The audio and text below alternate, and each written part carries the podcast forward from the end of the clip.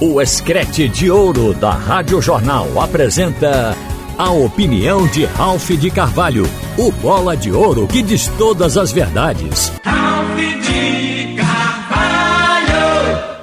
Minha gente, o futebol cunhou uma expressão que vale por um comentário: falso domínio.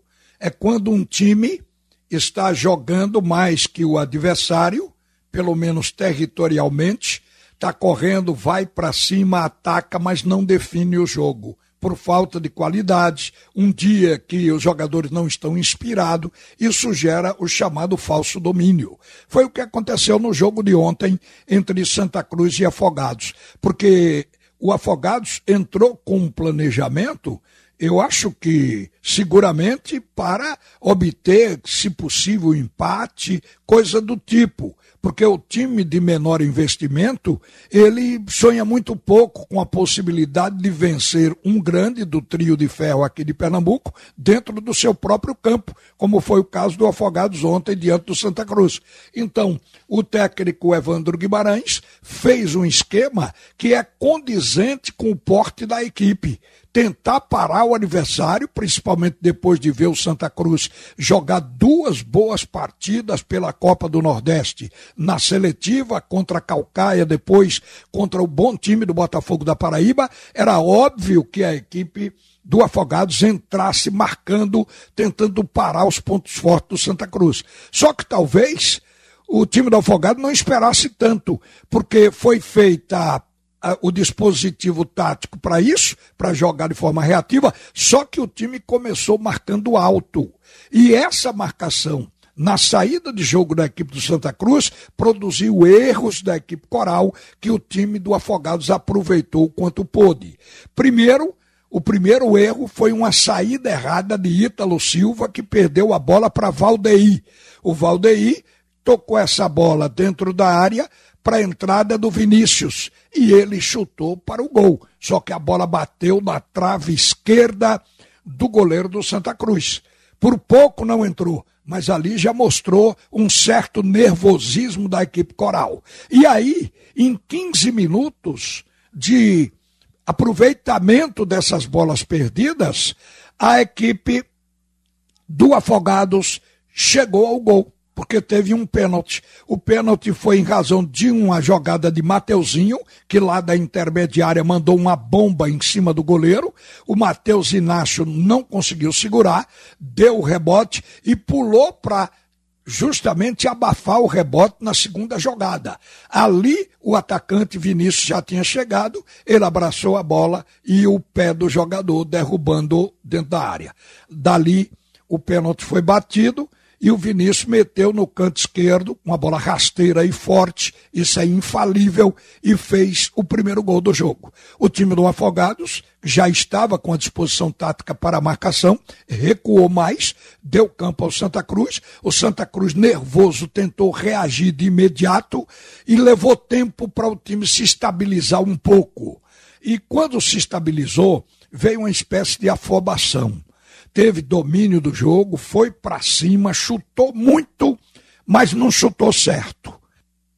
Tanto é que no primeiro tempo o Santa Cruz só teve uma bola dentro do gol. Foi uma falta cobrada pelo Anderson Ceará, pela ponta direita, ele meteu a bola, o goleiro veio para o poste esquerdo e defendeu. Foi a única bola certa. Ele tinha batido falta para cima, para o alto, bateu na rede pelo lado de fora. Tudo isso aconteceu. O Hugo Cabral perdeu um cruzamento de feijão da ponta direita, ele estava no segundo pau, ainda no primeiro tempo, e ao invés de cabecear para frente e para dentro, cabeceou para fora. Quer dizer, o time do Santa estava sem acertar. Quer dizer, tinha o domínio, mas não tinha a qualidade e a tranquilidade para exatamente fazer o gol de empate. Então virou para o segundo tempo perdendo por 1 a 0.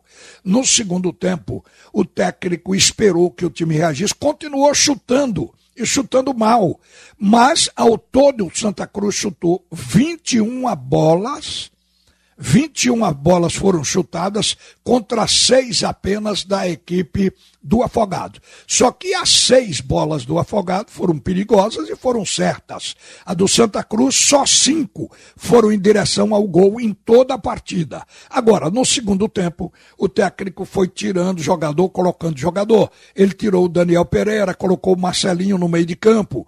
Ele tirou também, aliás, já tinha tirado o Hugo Cabral, que jogou mal, botou o David, tirou Michel Douglas, que se contundiu, teve um deslocamento do ombro direito, numa bola em que ele tentou alcançar, rolou no chão e deslocou o ombro. Ele saiu no intervalo para entrar o Daxo, que também não jogou bem, mas bateu bem o pênalti, porque o pênalti de empate foi ele quem fez o gol.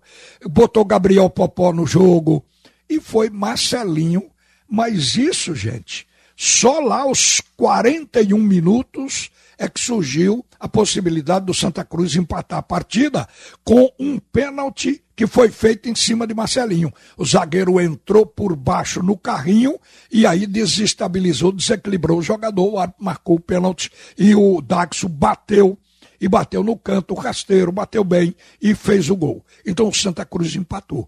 Mas todo o volume de jogo do Santa Cruz, toda aquela correria do Santa Cruz, ela não foi eficiente. O Santa logrou empatar, mas obviamente se esperava mais em função até da apresentação do Santa Cruz nos jogos anteriores. No fim, a gente anotou que o goleiro jogou mal, Matheus Inácio, mas quando ele fez o primeiro erro tentando defender, a torcida já pegou no pé. E quando aconteceu o penal, a torcida voltou cruel a vaiar o goleiro. Eu acho que isso ajudou a desestabilizar o Matheus Inácio até o fim do jogo. O Ítalo Melo, com saídas erradas, não jogou bem. Ian Rodrigues, a gente já vem falando isso em jogos anteriores. Ele é um lateral que não apoia.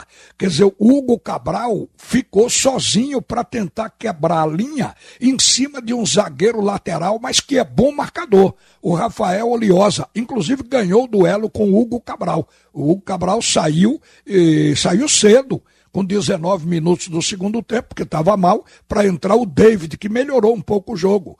Então, a gente viu. Quem também não jogou bem? Arthur Santos. Ele próprio, em entrevista no final do jogo, admitiu. E Hugo Cabral fez uma partida fraquíssima outra vez. Então, não foi um bom jogo da equipe do Santa Cruz, apesar de que os outros dois grandes compondo o trio de ferro também não estrearam bem. O time do Náutico perdeu de cara para o Central num jogo fraquíssimo em Caruaru. Perdeu por 2 a 1 um. O Náutico veio se recuperar no segundo jogo. E o esporte, que também só fez um jogo até agora, não fez uma boa partida dentro da expectativa que o time do esporte gerou pela qualidade dos seus jogadores e até por ter trazido um time inteiro do ano passado para cá. O esporte ralou, teve dificuldade também para empatar no final do segundo tempo com a equipe do Maguari lá em Bonito. Então eu acho que neste início os três grandes estão dando chances aos intermediários. Uma boa tarde, minha gente, e volta agora Alexandre Costa para o segundo tempo do assunto é futebol. Você ouviu a opinião de Ralph de Carvalho, o bola de ouro que diz todas as verdades.